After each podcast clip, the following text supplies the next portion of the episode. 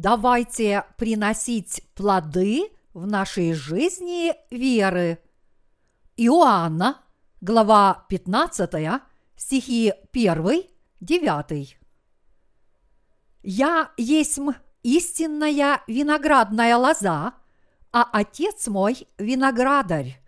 Всякую у меня ветвь, не приносящую плода, он отсекает, и всякую, приносящую плод, очищает, чтобы более принесла плода.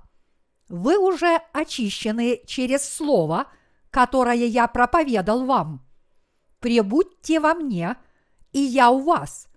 Как ветвь не может приносить плода сама собою, если не будет на лозе, так и вы, если не будете во мне.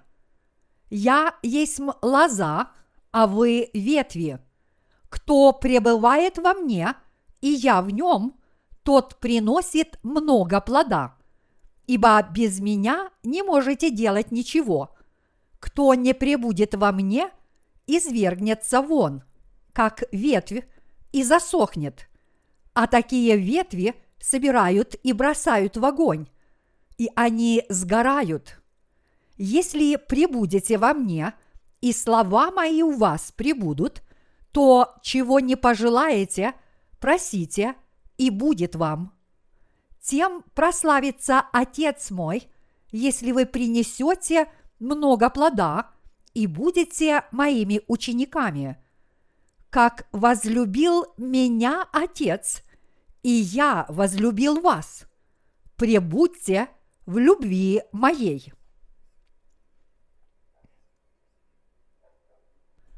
В сегодняшнем отрывке из Писания наш Господь говорит нам, что Он есть виноградная лоза, а Бог Отец – виноградарь.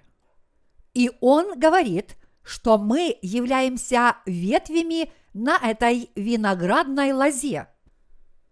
Также Господь сказал здесь, что Бог Отец удаляет и выбрасывает каждую ветвь, которая не приносит плода, но в то же время подрезает каждую плодоносную ветвь, чтобы она приносила больше плодов.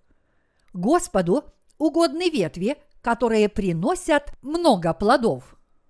Плодовое дерево не может позволить себе роскоши выбирать, приносить ему плод или нет. Каждое дерево должно приносить плоды – потому что для того оно и существует. От плодового дерева, которое не приносит никаких плодов, нет никакой пользы. Такие деревья годятся только на дрова. Давайте поразмышляем о некоторых видах плодовых деревьев, таких как груши, яблони и виноград. На что годны эти деревья, кроме сбора плодов – которые они приносят. Можно ли построить дом из грушевых деревьев? Можно ли использовать яблони или виноград в качестве стройматериалов? Нет, плодовые деревья полезны только своими плодами, но совершенно бесполезны как стройматериалы. По сравнению с другими деревьями, у них много веток, и поскольку все питательные вещества уходят в плоды, сам ствол слишком слаб, чтобы выдержать вес постройки. К примеру, яблони и груши настолько слабы, что иногда у них ломаются ветки, если на них очень много плодов. Поэтому садовник обрезает ветки, когда дерево цветет – или на нем завязываются плоды. Господь сказал, «Я есть истинная виноградная лоза, а Отец мой – виноградарь». Иоанна, глава 15, стих 1. Отец, который есть виноградарь, ухаживает за виноградом. Он отсекает ветви, которые не приносят плодов – и подрезает плодоносные ветви, чтобы они еще лучше плодоносили. Этот отрывок означает, что плоды Духа очень нужны каждому, кто родился свыше благодаря Евангелию воды и духа. Иными словами, коль скоро вы родились свыше, у вас нет иного выбора, кроме как приносить плоды духа. Вы не можете проводить жизнь веры как посторонний наблюдатель и не можете сидеть в стороне, но вместо этого вы должны приносить обильные плоды, как это делает здоровое дерево. Разве можете вы не проповедовать Евангелие воды и духа, если вы говорите, что родились свыше благодаря этому Евангелию и утверждаете, что живете верой в него? Нет, это недопустимо. Вы должны приносить плоды духа, иными словами, вы должны рождать духовных детей, проповедуя это Евангелие – даже если вы сами не проповедуете, вы хотя бы должны присоединиться к Божьей Церкви и принимать участие в ее работе по спасению заблудших душ с помощью Евангелия воды и духа. Вы должны советоваться с ними и учить их, глядя на вещи с их стороны, чтобы они прислушались к Слову и приняли – его с верой. А когда они спасутся, вы должны насыщать их, чтобы они росли и созревали. Вы также должны поддерживать новорожденные души, чтобы они тоже приносили духовные плоды. Вот как появляются плоды Духа. Подобно тому, как каждое плодовое дерево – должно приносить плоды, так и всякому верующему нет смысла проводить жизнь веры, не принося никаких плодов. Возможно, некоторые верующие успокаивают сами себя, считая, что все замечательно, коль скоро сами они получили прощение грехов и поэтому взойдут на небеса, но я очень расстраиваюсь всякий раз, когда вижу подобных верующих, которые не видят никакой необходимости приносить плоды.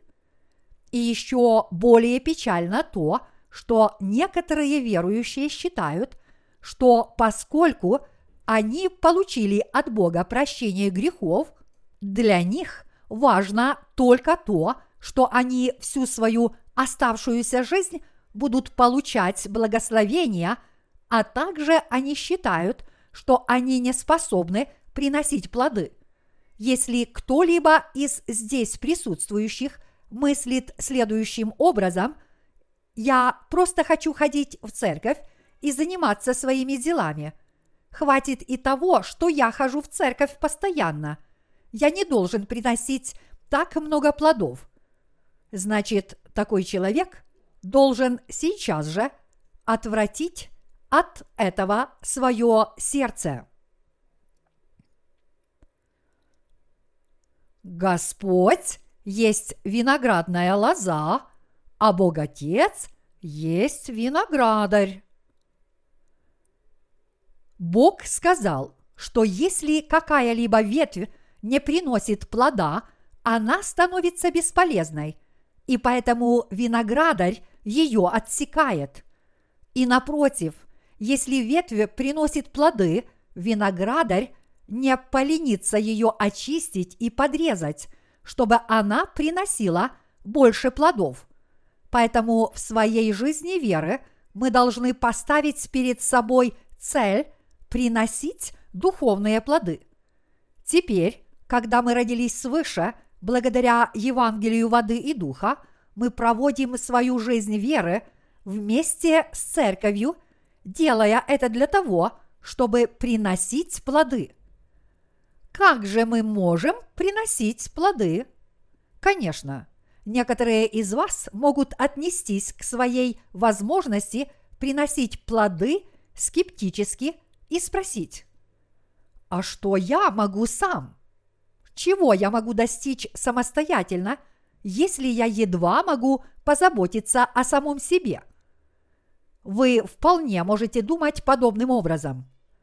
Однако, когда Господь велел нам пребывать в нем, Он сказал, «Я есть лоза, а вы ветви.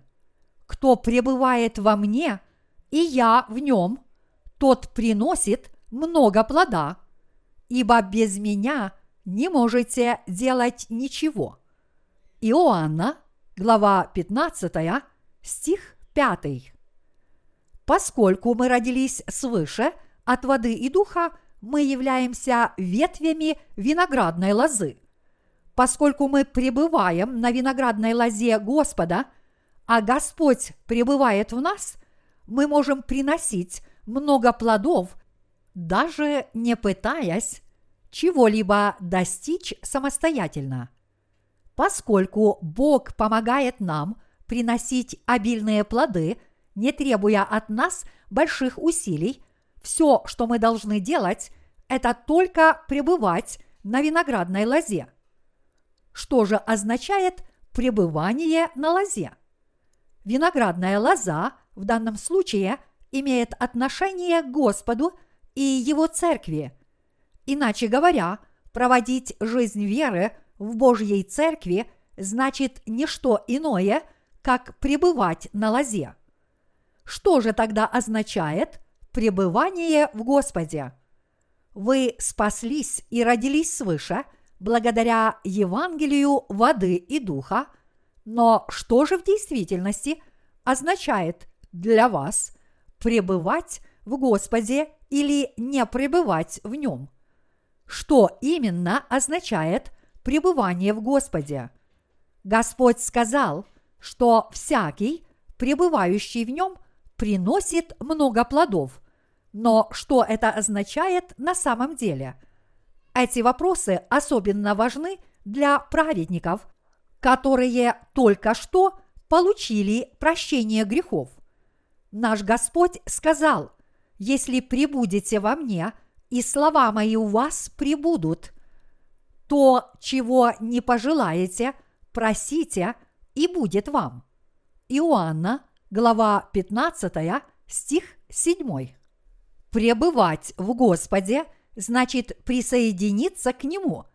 Присоединиться к Господу, в свою очередь, означает принять Его Слово в свои сердца таким, как оно есть, и уверовать в Него самостоятельно – Именно с этой верой мы пребываем в Господе после рождения свыше через Евангелие воды и духа. Если мы верим в это слово, значит мы пребываем в Господе. Именно потому, что мы верим в Слово Божье, наша вера бьет в нас ключом. И именно потому, что мы верим, что все произойдет согласно этому Слову – мы и унаследуем Царство Небесное благодаря этой вере. Итак, с нашей верой в Бога мы обращаемся к Нему с молитвами и получаем на них ответы. И с этой же верой мы естественным образом начинаем приносить обильные плоды. Вот почему Господь сказал, «Если прибудете во мне, и слова мои у вас прибудут, то, чего не пожелаете, просите, и будет вам. Иоанна, глава 15, стих 7. Поэтому, коль скоро мы верим в Иисуса и родились свыше от Евангелия воды и духа, то, чтобы пребывать в Господе, мы должны знать, что Он сказал в Библии. Все наши мысли и решения должны быть основаны на этом слове, и мы должны проводить свою жизнь веры согласно ему. Если в нас нет Слова Божьего, мы будем жить на основании собственных представлений о жизни, забыв о том, что все мы должны пребывать в Господе. Слово, которое изрекал Господь, записывалось его служителями на протяжении периода времени – в тысячу и несколько сотен лет. Господь собрал все Слово Божье в один том Библии и даровал ее нам. Поэтому именно верой в это Слово мы можем прийти к Господу, пребывать и жить в нем, а также приносить обильные плоды. Вот почему всякий, рожденный свыше через Евангелие воды и духа в своей вере в Иисуса – должен придерживаться Слова Божьего и твердо в него верить. Вот почему мы должны верить в Слово Божье. Слово Божье говорит, что всякая ветвь, которая не приносит плода, будет отсечена. Также оно говорит, что ветви, которые засохли, несмотря на то, что они пребывают на лозе, будут собраны и сожжены. Это объясняет нам, что с нами произойдет, если мы в своей жизни веры не будем приносить плодов. От ветвей, которые не приносят плодов, конечно же, нет никакой пользы. И поэтому вы должны без труда понять, почему они будут отсечены. Что означают ветви, которые засыхают – несмотря на то, что пребывают на лозе.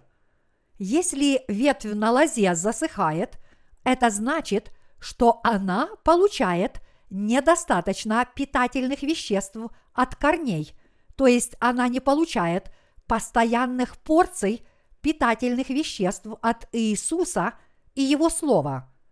Для всех рожденных свыше через Евангелие воды и духа – духовной пищей является не что иное, как слово. И если вы не питаетесь этим словом, ваша душа усохнет так же само, как усыхает ваше тело, если вы не получаете достаточно пищи. Эти засохшие ветви годятся только на дрова, равно как и те, которые не приносят плода. Наша жизнь веры закончится, если мы не будем приносить никаких плодов. Цель нашей жизни веры состоит в том, чтобы приносить плоды. Таким образом, чтобы приносить больше духовных плодов, мы в своей жизни веры должны служить Евангелию воды и духа. Иными словами, это для того, чтобы приносить плоды Святого Духа. Что бы мы ни делали, проповедовали Евангелие, жили жизнью веры, ходили в церковь, слушали Слово и возрастали в своей вере, мы это делаем, чтобы приносить плоды Святого Духа. Живя нашей верой, мы в любом случае приносим плоды Святого Духа. Наша жизнь веры не является бесцельной, но мы живем ею, чтобы противостоять различным вызовам и приносить больше духовных плодов. Противостояние вызовам и приношение духовных плодов – это и есть жизнь веры. Как я сказал, ваша жизнь веры – это приношение духовных плодов с верой в Слово Божье. Если вы живете пустой и тусклой жизнью веры, бесцельно проживая каждый день, вы не сможете приносить никаких плодов, даже пребывая на виноградной лозе. И тогда не будет иметь никакого значения, как долго вы живете жизнью веры. Всякий раз, когда вы слышите слово, с которым обращается к церкви Святой Дух, вы должны внимательно слушать и познавать то, что говорит вам Бог, чему Он вас учит и что Он просит вас сделать. Читая Библию самостоятельно, вы понимаете, что означают те или иные отрывки – потому что у вас пребывает Святой Дух. Это потому, что Святой Дух дает вам понимание.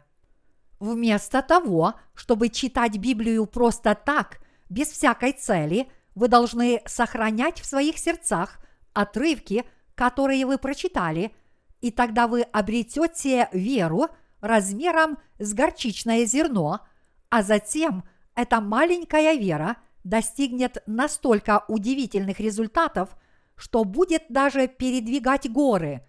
Сила веры поразительна. Поэтому ваша жизнь веры должна быть сосредоточена на Слове Божьем, и те, кто в своей жизни веры твердо стоят на Слове Божьем, в любом случае пребывают на виноградной лозе и приносят обильные плоды. Только так и не иначе.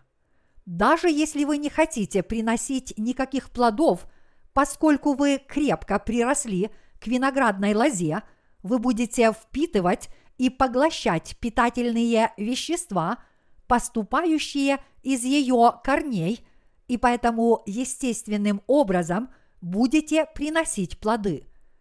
Всякий, пребывающий в Евангелии воды и духа и верующий в Слово Божье, непременно будет цвести и приносить плоды. Это произойдет обязательно – вот почему все мы должны проводить жизнь веры, сосредоточенную на Слове. Вы не сможете приносить плодов, если ваша жизнь веры основана не на Слове Божьем. Разве может человек приносить плоды сам по себе? Разве можете вы приносить плоды самостоятельно, не веруя в Слово Божье и не придерживаясь его? Это невозможно. Так называемые традиционные церкви в основном приносят ложные плоды. Некоторое время назад в Корее начались волнения, поводом к чему стало возникновение различных культов и ересей – Тогда религиозные руководители в Корее собрались вместе и провели по поводу этой проблемы конференцию, на которой обсудили значение религии и соответствующие отношения между государством и религией. На этой конференции представитель одной из христианских общин утверждал, что цель религии состоит в том, чтобы приносить пользу ее последователям и побуждать их творить добрые дела ради согласия с другими, чтобы неверующие тоже смогли уверовать. Он нечетко высказал свою точку зрения, и его слова так и остались туманными и непонятными. Поболтав некоторое время, он, наконец, сказал, «Попросту говоря, Религия – это не только личное убеждение и жизнь веры, но также и согласие в стране. Религия вносит свой вклад в согласие между представителями рода человечества, побуждает своих последователей любить своих ближних и творить добрые дела и помогает им совершенствовать себя, чтобы стать лучше и добрее – Таковы цели религии и ее плоды. Также этот человек, выступая на конференции, сказал несколько невнятных слов о традиционном христианстве и ереси. В христианстве есть много ересей. Эти ереси очень опасны, потому что они сеют смятение в обществе. Поэтому правительство должно принять меры административного воздействия – чтобы эти ереси искоренились. Даже несмотря на наше желание их изжить, мы никак не сможем этого сделать без применения насилия. Вот почему мы сталкиваемся с очень многими трудностями, пытаясь искоренить ереси. Поэтому государство должно наделить нас административными полномочиями и достаточной властью – чтобы все эти ереси искоренить. Однако в Корее есть много разных религий. Говоря вообще, – это христианство, конфуцианство и чхондогё – национальная корейская религия. Но каждая из этих религий разделена на многочисленные секты. На эту конференцию пришли представители каждой религии, и все они выступили по 10-15 минут. Профессор буддийского университета пришел в качестве представителя буддизма, тогда как христианство было представлено профессором баптистской семинарии. Баптистский профессор разделил христианство на два противоборствующих лагеря и, сказав, что положительным является только традиционное христианство, а ереси отрицательными, он утверждал, что ереси следует искоренить. Затем он добавил, что для этого государство должно наделить традиционные христианские церкви сильной административной властью. После него выступил профессор буддийского университета. Он говорил о разных проблемах, порожденных религией. Он говорил, что хоть господствующие религии и утверждают, что они защищены от того разложения, что царит среди еретиков, в действительности эти общие распространенные деноминации и секты как раз испытывают наибольше серьезных проблем. Он подчеркнул, что так называемые традиционные религии обрядились в лицемерие подобно окрашенным гробам, и что последователи религий, которые считаются традиционными, являются самыми проблематичными людьми – даже несмотря на то, что этот профессор был буддистом, он, наверное, много над этим вопросом размышлял и поэтому попал в самую точку. Вот почему он указал на то, что последователи традиционных религий творят еще больше злых дел, чем еретики. Далее профессор-буддист сказал, проблема традиционных религий состоит в том, что они приукрашивают себя перед всеми людьми. По его словам, самые общепринятые религии являются самыми проблематичными. В подтверждение своих слов он привел пример из буддизма. Одно время буддизм в Корее подвергся такому разложению, что прогнил до основания, и это совпало с общенациональным кризисом невиданных масштабов. Но даже несмотря на то, что судьба народа висела на волоске, буддийские руководители того времени были увлечены строительством больших и роскошных храмов, что еще более усугубляло бедственное положение народа. Когда страна приходит в упадок, финансируемая государством религия – обычно подвергается наибольшему разложению, и, судя по всему, это было время религиозного разложения и упадка в стране. Корейские церкви достигли больших высот в том, что касается размеров церковных зданий и многочисленности прихожан.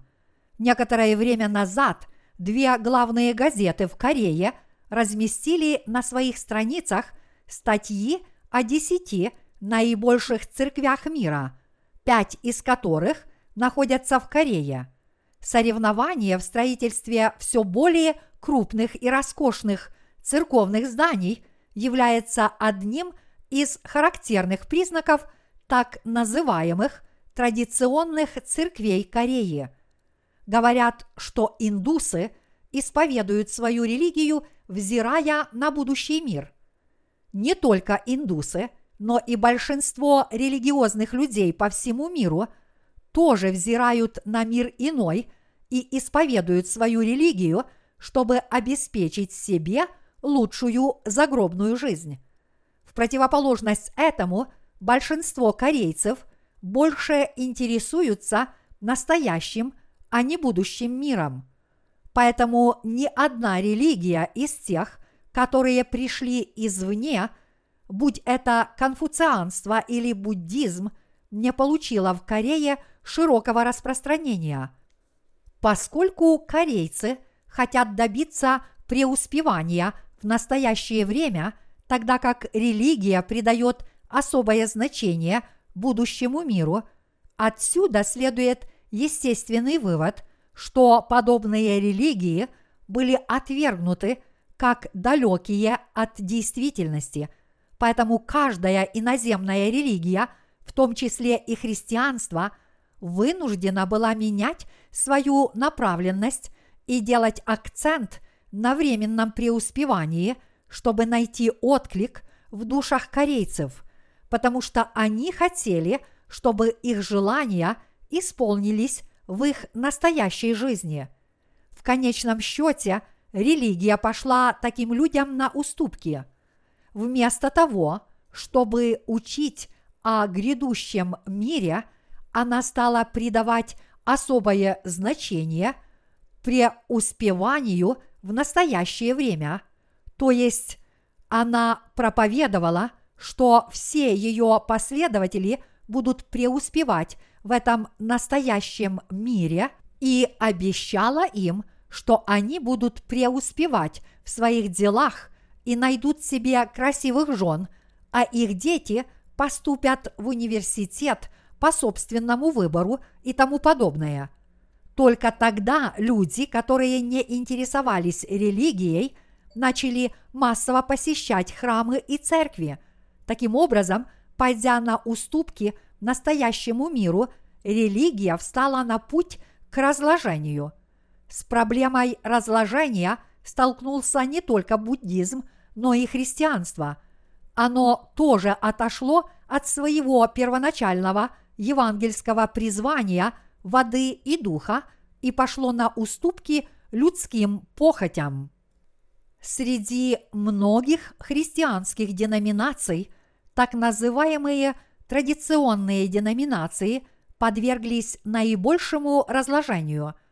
Вот почему эти самозванные традиционные церкви пошли на уступки тем, кто хочет преуспевать в настоящее время. Религия должна была побудить людей задуматься о состоянии своей души и устремиться к грядущему миру, то есть к небесам. Она должна была помочь людям решить проблемы своей души и повести их на небеса. Однако вместо того, чтобы повести людей в этом направлении, религиозные руководители сосредоточились на проблемах настоящего времени, которые хотят решить все люди. Поэтому они учили их только тому, как получить больше благословений в настоящем мире. Но все это закончилось разложением религии. Вот что особо подчеркнул представитель буддизма. Человек, представляющий христианство, сказал, что традиционное христианство – это благо, и что проблема только в ересях. И поэтому общепринятые церкви должны получить широкие полномочия, чтобы искоренить ереси. Тогда еще один человек из буддистов сказал, что именно последователи так называемых традиционных религий представляют наибольшую проблему, потому что все они порочны, и что наибольшей их проблемой являются их же собственные религиозные руководители. Он сказал, причина религиозного разложения в том, что эти религиозные руководители пошли на уступки желаниям масс, и что в Корее это разложение особенно заметно, потому что люди требуют преуспевания только в настоящее время. В Корее много деноминаций, но среди них во второй половине прошлого столетия в корейское общество вторглась одна особенная деноминация – эта влиятельная деноминация взяла себе за основу только один единственный отрывок. «Возлюбленный, молюсь, чтобы ты здравствовал и преуспевал во всем, как преуспевает душа твоя. Третье. Иоанна, глава 1, стих 2. Эта деноминация обманывает людей, утверждая, что все их плотские проблемы будут решены, если только они уверуют в христианство. Даже несмотря на то, что эта деноминация появилась последней по сравнению с другими, она вторглась в корейское общество подобно пожару.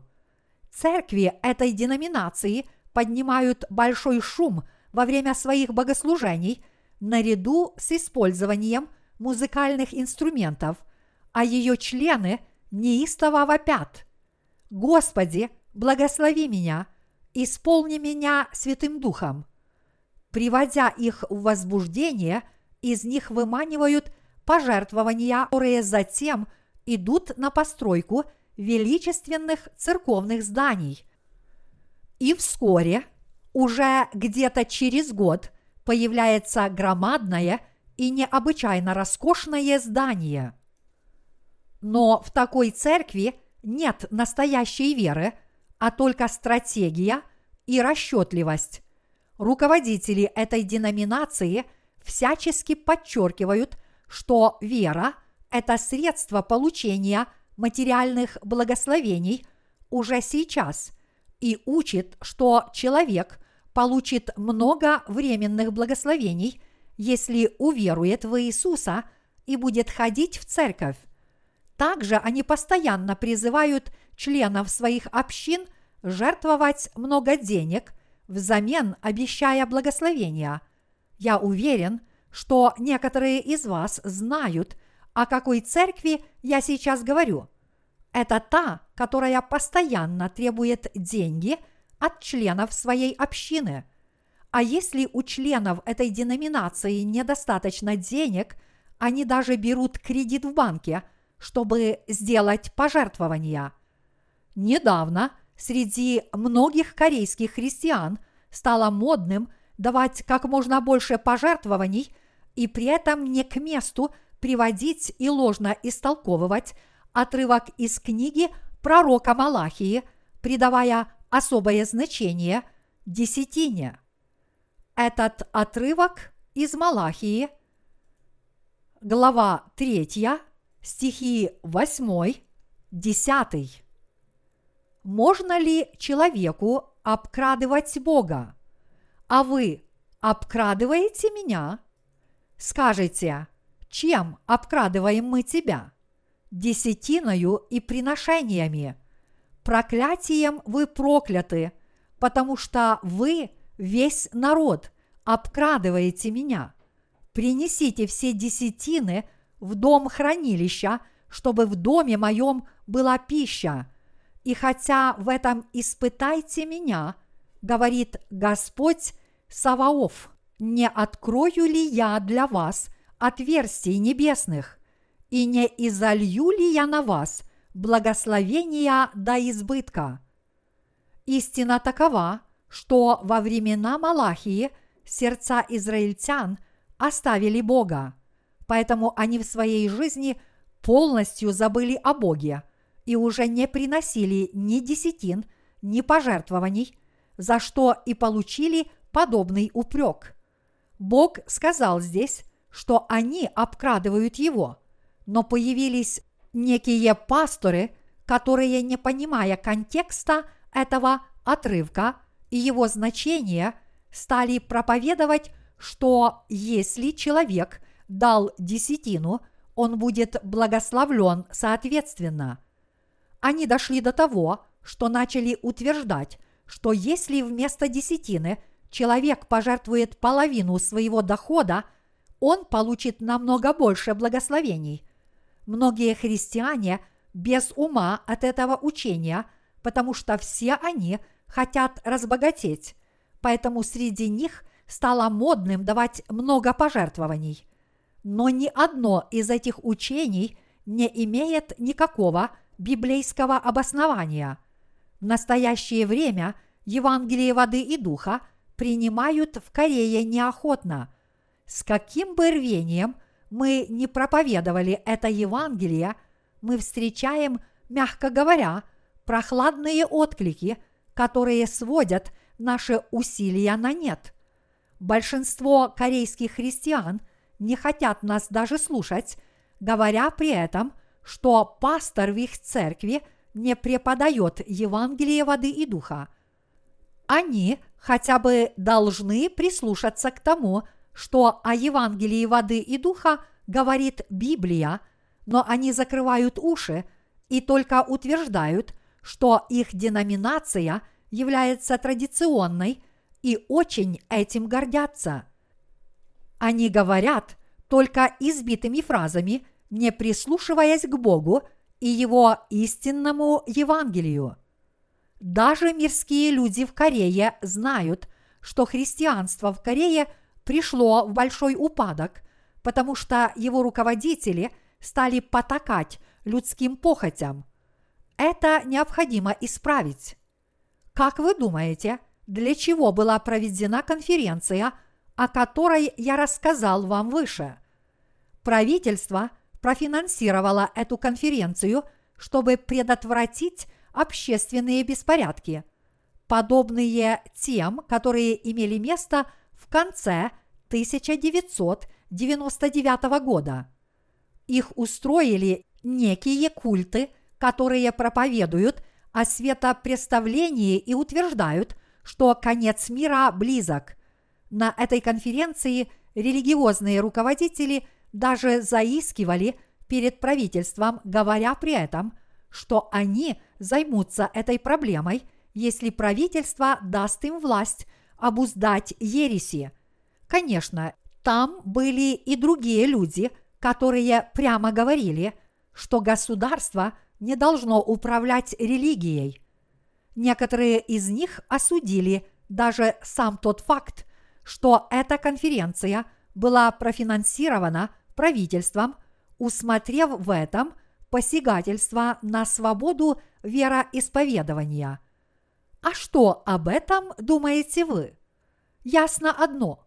В любом случае, религия есть религия и всегда остается таковой.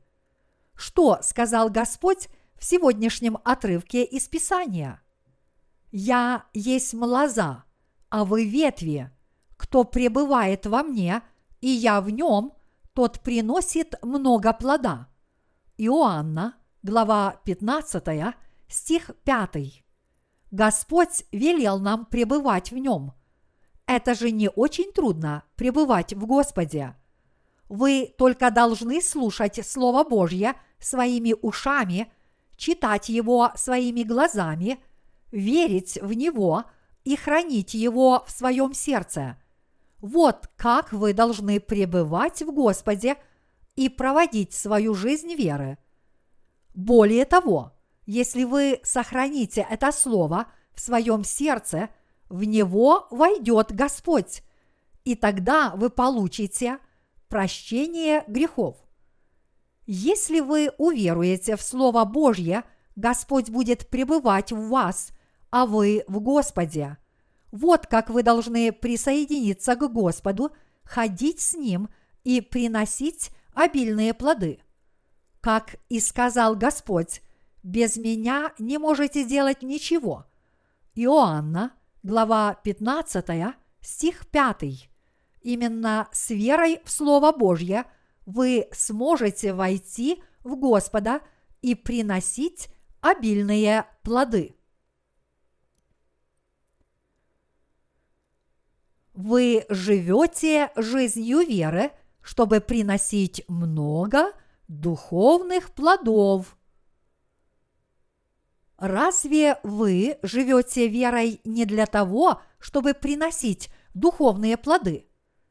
Неужели жизнь веры – это прихорашивание вашей внешности или приобретение поверхностных знаний?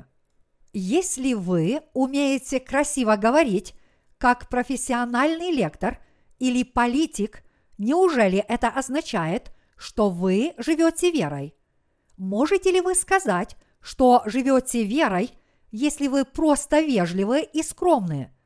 И неужели это праведная жизнь веры, если вы только выкрикиваете имя Господа как сумасшедший. А если это не так, то неужели вы, чтобы жить верой, должны поститься и молиться, пока не умрете от голода? А может быть, вы пытаетесь разбогатеть всеми возможными способами. Разве это жизнь веры? Конечно, нет. Жизнь веры подобна виноградной лозе, которая приносит плоды. Плоды, которые приносит виноградная лоза, являются духовными плодами, то есть она приносит плоды спасения жизни. Виноградные ветви очень слабы. Если вы разрежете их вдоль ствола, вы увидите, что внутри они пусты. Они также очень тонкие, не толще пальца, и поэтому они быстро сгорают и превращаются в пепел. Однако эти тонкие и полные ветви приносят спелый и вкусный виноград на радость всем людям. Если вы рассмотрите саму виноградную лозу, вы не увидите в ней ничего привлекательного, но поскольку виноградная лоза приносит замечательные плоды, люди ее ценят, а виноградарь о ней заботится. Наша жизнь веры подобна этой плодоносной лозе, подобно тому, как от виноградной лозы, которая не приносит плодов, нет вообще никакой пользы, так и жизнь веры, которая не приносит плодов, тоже ничего не значит – плодотворная жизнь веры является нашей целью, и эта жизнь правильна. Вот почему все мы должны приносить плоды в своей жизни. Неужели виноградная лоза приносит плоды просто так? Если за нею не ухаживать, то неужели вы увидите на ней виноград, когда будете гулять по винограднику уже на следующий день? Нет, конечно. Чтобы приносить плоды ветви, должны на протяжении года впитывать из виноградного ствола всевозможные питательные вещества. Они цветут, когда приходит весна, а затем на них начинают завязываться крошечные виноградины. Эти крошечные ягоды получают питательные вещества для роста, пока полностью не поспевают – вот как на ветвях вырастает такой спелый и замечательный виноград. Подобно тому, как ветви отдают всю свою силу, чтобы принести плоды, так и мы должны прилагать все усилия, чтобы жить верой. Мы не обязательно спасаем душу в тот самый день, когда ее встретим. Чтобы спасти хотя бы одну душу – мы должны к этому подготовиться с верой. Наша вера возрастает, когда мы слушаем и читаем Слово Божье, и только когда наша вера достаточно возрастет, мы, наконец, сможем достичь своей цели приношения плодов. Вот о какой жизни говорит Библия. Что же произойдет с ветвями, которые не приносят никаких плодов. От подобных бесплодных ветвей нет никакой пользы, и поэтому виноградарь их отсекает. К примеру, некоторые ветви винограда впервые выпустили почки, зацвели и принесли плоды. Тоже сделали и ветви, растущие рядом с ними. Но что, если какая-либо ветвь не приносит никаких плодов, даже несмотря на то, что цветет, а просто висит впустую. Виноградарь увидит, что это бесплодная ветвь и отсечет ее без колебаний. Виноградарь знает, какая ветвь бесплодна. Он, не колеблясь, отсечет все подобные ветви – и бросит их в огонь на сожжение. Мы должны жить с единственной целью приносить плоды в нашей духовной жизни, чтобы Бог не отсек нас и не бросил в огонь. Неужели нашему Господу угодно, если мы не приносим плоды? Нет, конечно. Вот почему Господь сказал, что Он отсечет всякую ветвь, которая не приносит плода, и бросит ее в огонь. Вот что говорит нам Библия, и это слово есть истина. В сегодняшнем отрывке из Писания Господь нарисовал полную картину нашей жизни веры. Так что вам стоит подумать, не являетесь ли вы бесплодной ветвью, которая вскоре будет отсечена? Я уверен, вы сами знаете ответ на этот вопрос. Некоторые из вас могут пренебрежительно сказать, почему это я должен приносить плоды? Это такая головная боль. Хватит и того, что я хожу в церковь. Но, приходя в церковь, все вы должны поставить перед собой правильную цель. Неужели вы приходите в церковь только для того, чтобы получить дар говорения языками или дар исцеления, чтобы исцелять людей, возлагая на них руки? Или же вы хотели бы получить исцеление, которым наделен кто-то из ваших знакомых по его собственному утверждению? Но неужели только то, что кто-то утверждает, что обладает такой силой – и строит молитвенный центр, чтобы привлечь в него людей, означает, что этот человек принес духовные плоды. Нет, это не так. Вы должны служить Евангелию воды и духа, которое даровал нам Господь, присоединиться к работе, которой занимается церковь, и принимать участие в деле спасения других душ – которые еще не родились свыше, через Евангелие воды и духа. Что угодно Господу, и именно так мы должны приносить плоды в своей повседневной жизни. Вы не должны тяжело работать в одиночку или участвовать в служении непосредственно. Если вы верны делу, которое вам поручено, вы должны стать любимой ветвью которая приносит плоды. На заводе одни люди работают на станках, а другие работают только над чертежами. Так же само и сферы церковной деятельности отличаются друг от друга. Чтобы завод успешно работал, там нужны люди разных специальностей, конструкторы, изготовители продукции, упаковщики готового товара и его реализаторы. Так же само и мы должны трудиться в церкви в разных сферах деятельности, пользуясь дарованными каждому из нас талантами. И только тогда церковь сможет соответственно возрастать. В Римлянам, глава 12, стихи 4-8, Библия говорит об этом следующее. «Ибо как в одном теле у нас много членов, но не у всех членов одно и то же дело, так мы, многие, составляем одно тело во Христе, а порознь один для другого члены. И как по данной нам благодати – имеем различные дарования, то имеешь ли пророчество? Пророчествуй по мере веры. Имеешь ли служение? Пребывай в служении. Учитель ли? В учении. Увещатель ли? Увещевай. Раздаватель ли? Раздавай в простоте. Начальник ли?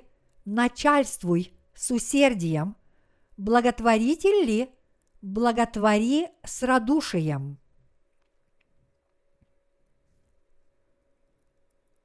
Каждый из нас занимается в церкви Божьей своим делом.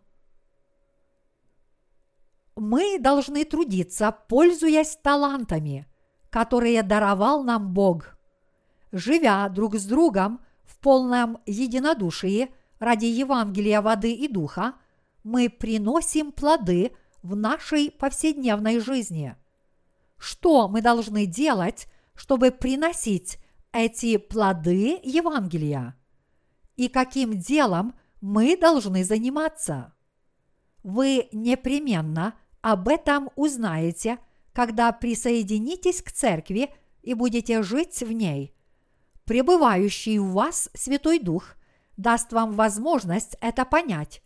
Вы узнаете, что и как вы должны делать вместе с Божьей Церковью. Если вы будете прилежно выполнять Божью работу, Бог в свое время даст вам еще больше работы, и вы сможете выполнить любое задание с Божьей помощью. Таким образом, если вы будете пребывать на виноградной лозе, вы сможете и далее вбирать в себя питательные вещества и приносить хорошие плоды. И тогда Господь будет вас любить и о вас заботиться. Если ветвь плодоносна, она выпустит новые побеги, и если за новыми побегами тщательно ухаживать, они принесут еще больше плодов. Так же само и когда мы проповедуем Евангелие новому человеку, он тоже получит прощение грехов, чтобы стать новой ветвью. И если мы будем растить эту новую душу, он, в свою очередь, будет проповедовать Евангелие воды и духа и другим душам. Так все идет по кругу. Вот почему так нужны люди, которые уверовали в Евангелие воды и духа первыми, потому что они являются каналами поступления питательных веществ к душам, которые только что получили прощение грехов. Если вы будете вбирать в себя питательные вещества из корней, то благодаря им вы не только будете расти сами, но и насыщать ими новые побеги, приращенные к вам. Если этот процесс будет повторяться, ветви смогут легко получать питательные вещества, всего лишь пребывая на лозе. И они не только принесут намного больше плодов, но и пустят новые ветви. Вот как виноградная лоза вырастает и становится полноценной. Поэтому верующие, предшественники должны и далее снабжать пищей веры тех, кто идут по их стопам. Именно верующие предшественники должны укреплять веру всех последующих верующих. Поскольку мы в своей жизни приносим плоды, Господь будет о нас заботиться. Если мы заболеем – Господь полностью нас исцелит и сохранит нас, чтобы мы продолжали расти. Однако, если мы не будем приносить никаких плодов, Господь течет нас, как бесполезные ветви. Поэтому мы должны постоянно и неустанно трудиться до дня возвращения Господа. Мы должны и далее убирать в себя питательные вещества, делиться ими с другими – и умножать количество своих ветвей. Вот почему никто из нас не может позволить себе сказать «Я очень болен и устал от всей этой работы. Я достаточно потрудился и теперь хочу бросить это дело». В действительности, сами мы не можем ничего. Это потому, что мы трудимся не своими силами – новым силам, которые дает нам Господь. Все, что мы должны делать, это пребывать на лозе в Господе Иисусе Христе. Поскольку мы верим в Слово Божье, Господь будет давать нам новые силы, чтобы мы приносили плоды, и поэтому только пребывая в Господе, мы, разумеется, будем приносить плоды. Таким образом, мы постоянно и год за годом приносим плоды и дарим их Господу. виноградная лоза приносит плоды и дарит их виноградарю. Только так виноград может себя сохранить. Иначе Господь отсечет все ветви и сожжет их. От таких ветвей нет никакой пользы. Они не годятся даже на удобрение, разве что на дрова. Все мы должны не забывать о том, что в своей жизни веры мы должны приносить плоды. Что бы мы ни делали и какими бы ни были обстоятельства нашей жизни, мы должны приносить плоды. Не впадайте в отчаяние и не думайте, я ничего не могу сделать при таких обстоятельствах. Вместо этого молитесь Богу, и ваши молитвы вас укрепят. Если вы можете проповедовать Евангелие, делайте это любыми способами. Но если ваши обстоятельства лишают вас возможности проповедовать Евангелие, найдите другой способ служения Ему. Если вы можете взять на себя руководящую роль, станьте впереди. А если вы считаете, что сможете лучше послужить Господу, став позади, сделайте это и поддерживайте служение в тылу. Вот как вы приносите в своей жизни духовные плоды. И это цель вашей жизни.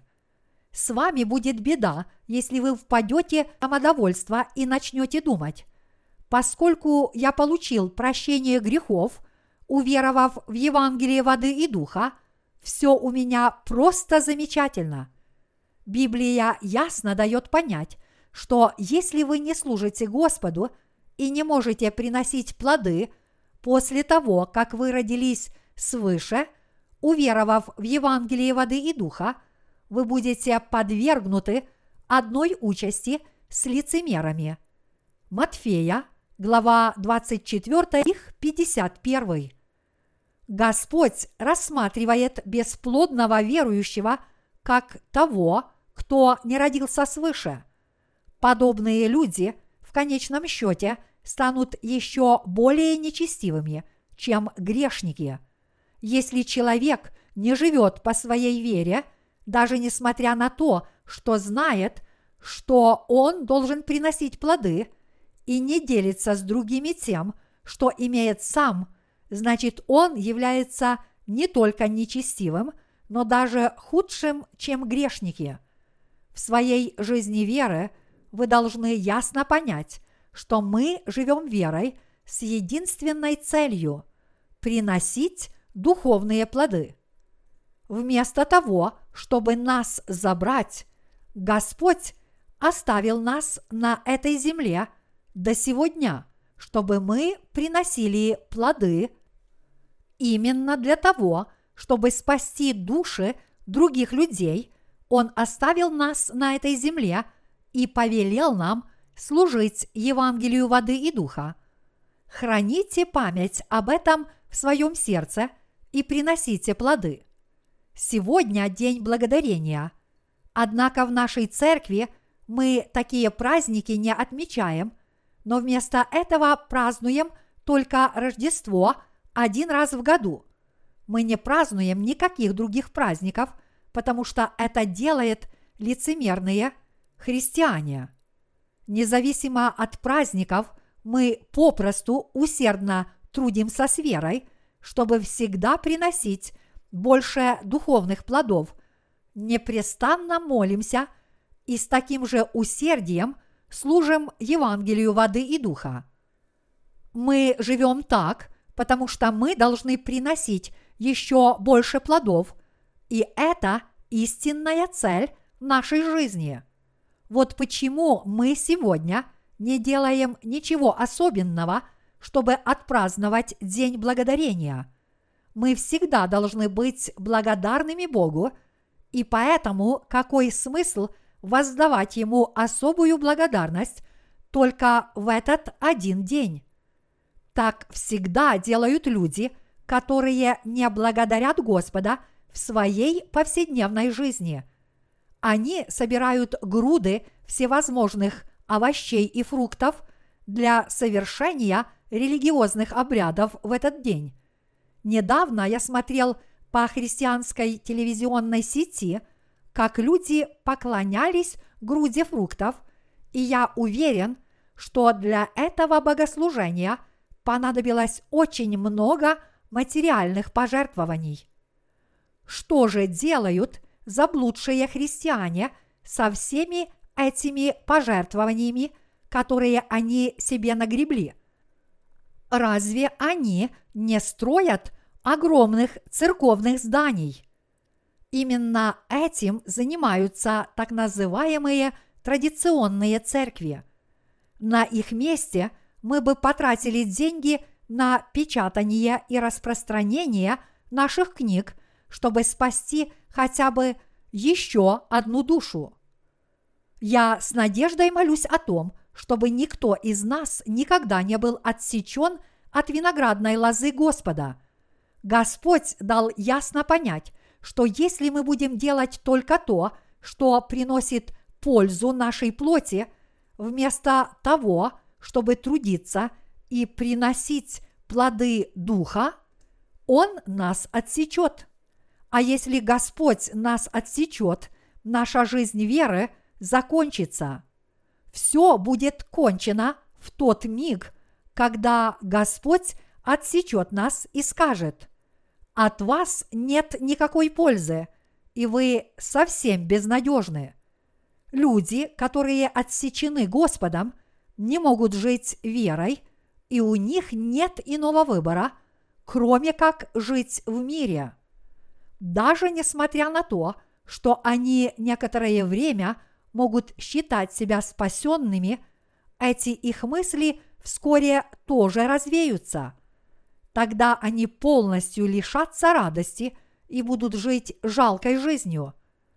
А в некоторых крайних случаях они даже закончат свою жизнь в психбольнице. Это потому, что они в своей жизни не найдут никакого удовлетворения. Мы никогда не должны допускать, чтобы с нами случилось подобное.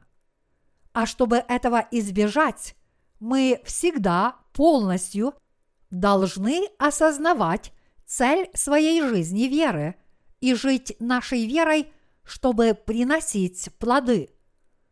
Наш Господь сказал, если заповеди мои соблюдете, пребудете в любви моей, как и я соблюл заповеди Отца моего, и пребываю в его любви. Иоанна, глава 15, стих 10. Иисус, который равен Богу Отцу, тоже соблюдал заповеди Отца. Бог Отец повелел Иисусу принять крещение от Иоанна Крестителя, чтобы изгладить все грехи рода человеческого. И поскольку Иисус исполнил эту заповедь, он смог встать справа от престола Бога Отца. Мы тоже должны соблюдать Его заповеди. Каковы же эти заповеди? Неужели это только десять заповедей? Нет, заповедью является каждое повеление Бога. Какие же заповеди дал нам Бог? Он повелел нам любить Господа и бояться Бога. Поскольку мы рождены Богом, мы, конечно же, должны верить в Бога и бояться Его. Это вполне естественно. Именно Бог нас возлюбил. Поэтому, если мы тоже возлюбим Господа и облечемся в Его любовь, мы в своей жизни сможем приносить обильные плоды. Я с искренней надеждой молюсь о том, чтобы никто из нас никогда не был отсечен Богом. Я молюсь о том, чтобы ни с кем из нас не произошла такая трагедия, и я теперь говорю это потому, что искренне хочу, чтобы никто из нас не дошел до этого. Однако, даже несмотря на то, что я от всего сердца убеждаю каждого, некоторые люди – все же будут отсечены. Но что бы ни случилось, даже если вы сочтете себя полным неудачником, неспособным вообще ни на что, вы никогда не должны уходить из церкви и бросать служение Господу в своей жизни, потому что это равносильно вашей смерти и погибели. Хотя у каждого из нас много недостатков, Господь будет и далее всех нас укреплять. Он даст нам силы и благословения, чтобы мы Ему служили. Поэтому все, что вы должны делать, это пребывать на древе Господнем и преданно служить Евангелию воды и духа в своей жизни. Но что с нами произойдет, если мы не будем служить Господу? Он нас отсечет. И как только это случится, все благословения будут у подобных людей отняты, их здравый рассудок помутится, и их будут одолевать проблемы, которых они до этого никогда не знали. Вот чему учит нас Господь в сегодняшнем отрывке из Писания. Возможно, вы думаете, ну как это Бог может нас отсечь, если Он спас нас Евангелием воды и духа? Это лишено всякого смысла. Однако, мои единоверцы, от бесплодного верующего нет никакой пользы Господу, подобно тому, как от бесполезной ветви нет никакой пользы виноградарю. И это установлено не нами, а Господом. Поэтому данное предостережение имеет отношение ко всем нам без исключения, независимо от того, какое место мы занимаем в церкви. Поэтому я прошу вас, всегда пребывайте в Господе – несмотря ни на что, даже если у вас много недостатков, и я призываю вас верить, что вы все можете в укрепляющем вас Христе. Вот во что я верю. Если Бог благословит меня и даст мне силу, возможность и время сделать то, что необходимо сделать, я смогу все. И я действительно делаю все то, что должен. Почему все обстоит именно так? Потому что я не могу ничего, если не тружусь для Господа. Господь дал мне силу и время служить Евангелию, и поэтому кто потеряет от того, что я не буду служить Евангелию? От этого потеряю я сам. Вот почему для того, чтобы получить благословение – и приносить плоды, мы с вами должны присоединиться к церкви, и когда бы мы не слушали Слово Божье, мы никогда не должны относиться к нему как к Слову человеческому. Каждое слово священного Писания мы должны слушать как Слово Божье. И когда бы мы не читали Библию, мы должны верить, что это Слово Божье – и неукоснительно его придерживаться. Если вы будете придерживаться этого слова, вы будете жить небесной жизнью, даже если ваша вера очень мала и едва различима, и таким образом вы достигнете многого, просто храня Слово Божье в своем сердце. Хотя ваша вера может быть слабой, Бог многое совершит – через вас благодаря этой вашей крошечной вере, которая подобна горчичному зерну. Вы сможете сделать все, что Бог пообещал в Библии. Вот почему для того, чтобы жить верой, вы должны приносить плоды. Вы можете прибегнуть к всевозможным отговоркам – чтобы оправдаться в том, почему вы не приносите никаких плодов. Но тому, кто не трудится для Бога, нет оправдания. Слово Божье дано каждому в равной мере. И если вы не можете ничего понять, читая Библию самостоятельно, вы должны слушать проповеди, которые читают в Церкви Божьей. Чтобы ваша вера возрастала, вы должны слушать эти проповеди обязательно. Вот почему мы назначили в церкви много проповедников. Мы сделали это, чтобы вы могли услышать любое Слово Божье, которое вы хотите, даже когда я отсутствую. Все мы должны жить нашей верой, чтобы приносить плоды. Мы должны посвятить себя этой цели и отдавать ей все свои силы. Это настолько очевидно, что я с надеждой молюсь о том, что все вы это поймете, уверуете в это всем сердцем и, соответственно, будете жить верой, чтобы приносить обильные плоды.